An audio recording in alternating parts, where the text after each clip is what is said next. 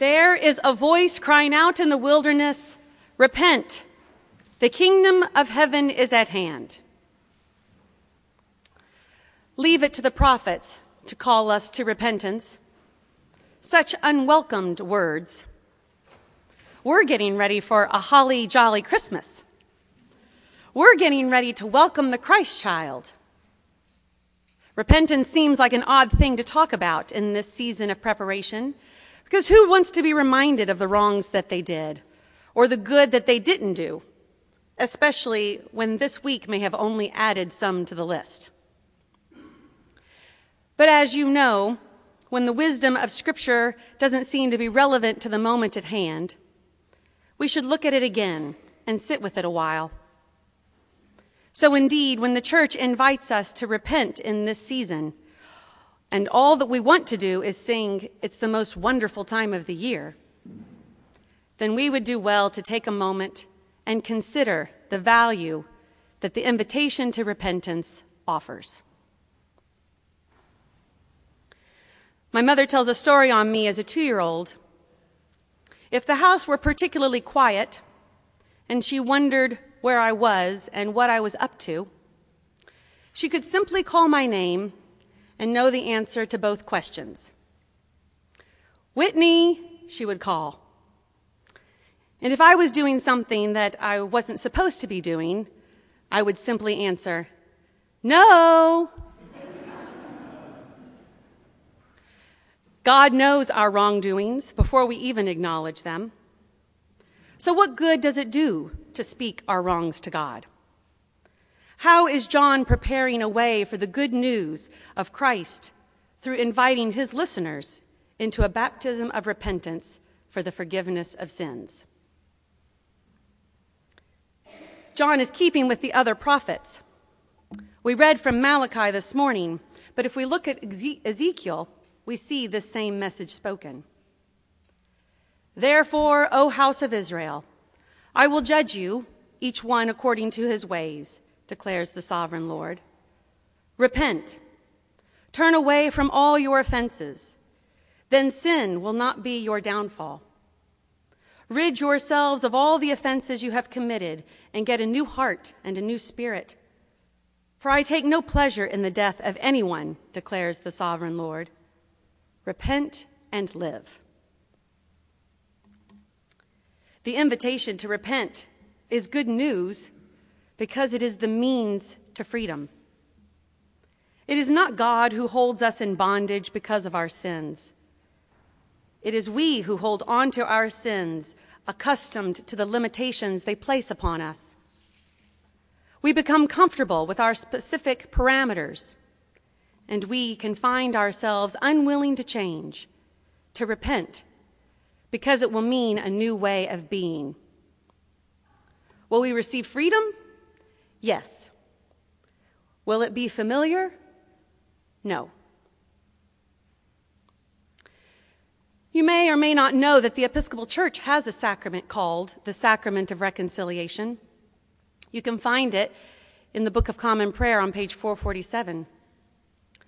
It's commonly referred to as private confession. It's not something that we talk about a lot because there really aren't many opportunities to talk about it. But I'm going to take advantage of today's lessons to tell you of this beautiful offering of the church.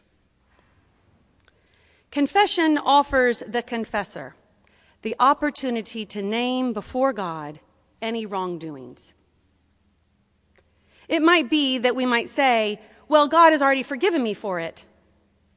Yet we bring it up again when we list our errors or weaknesses. Yes, God may have forgiven you, but have you received the forgiveness in exchange for the wrongdoing?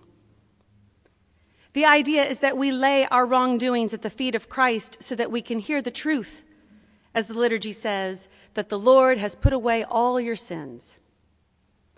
When the Lord has put them all away, this means that we no longer carry them. Where we were once holding on to our sin, we now have space to receive the goodness of God. I was invited into this sacrament of confession of reconciliation about 15 years ago by a spiritual director of mine. She asked me if I'd ever made a private confession, and I said no. And she said, You know, you might want to consider doing that. And she referred to me a little book. The book is called Reconciliation Preparing for Confession in the Episcopal Church. I got the little book and I read it. I followed its instructions and recommendations. And one thing that the author Martin Smith said is don't edit your list. As it comes to your mind, just write it down, whatever it may be. Even if it was back from when you were 10, even if the sin was made out of ignorance or naivete. So I followed his directions and I wrote things down as they came to my mind in the weeks before I was preparing to make my first confession. And one thing he also said in the book is to not be surprised if perhaps you cry during this sacrament. I found this a little odd. I'm not prone to tears, but again, I followed his instructions. And I went to meet my spiritual director. It was during the season of Advent. We went to the little chapel. She took a seat on the side, and I knelt at the altar rail.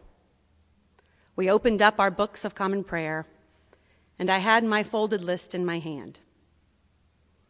And when it got to that point where you're to name all the sins that you've ever done, I unfolded my little piece of paper and I started to recite them, even the ones that I did when I was 10, out of ignorance, naivete, even the ones I knew I would never do again.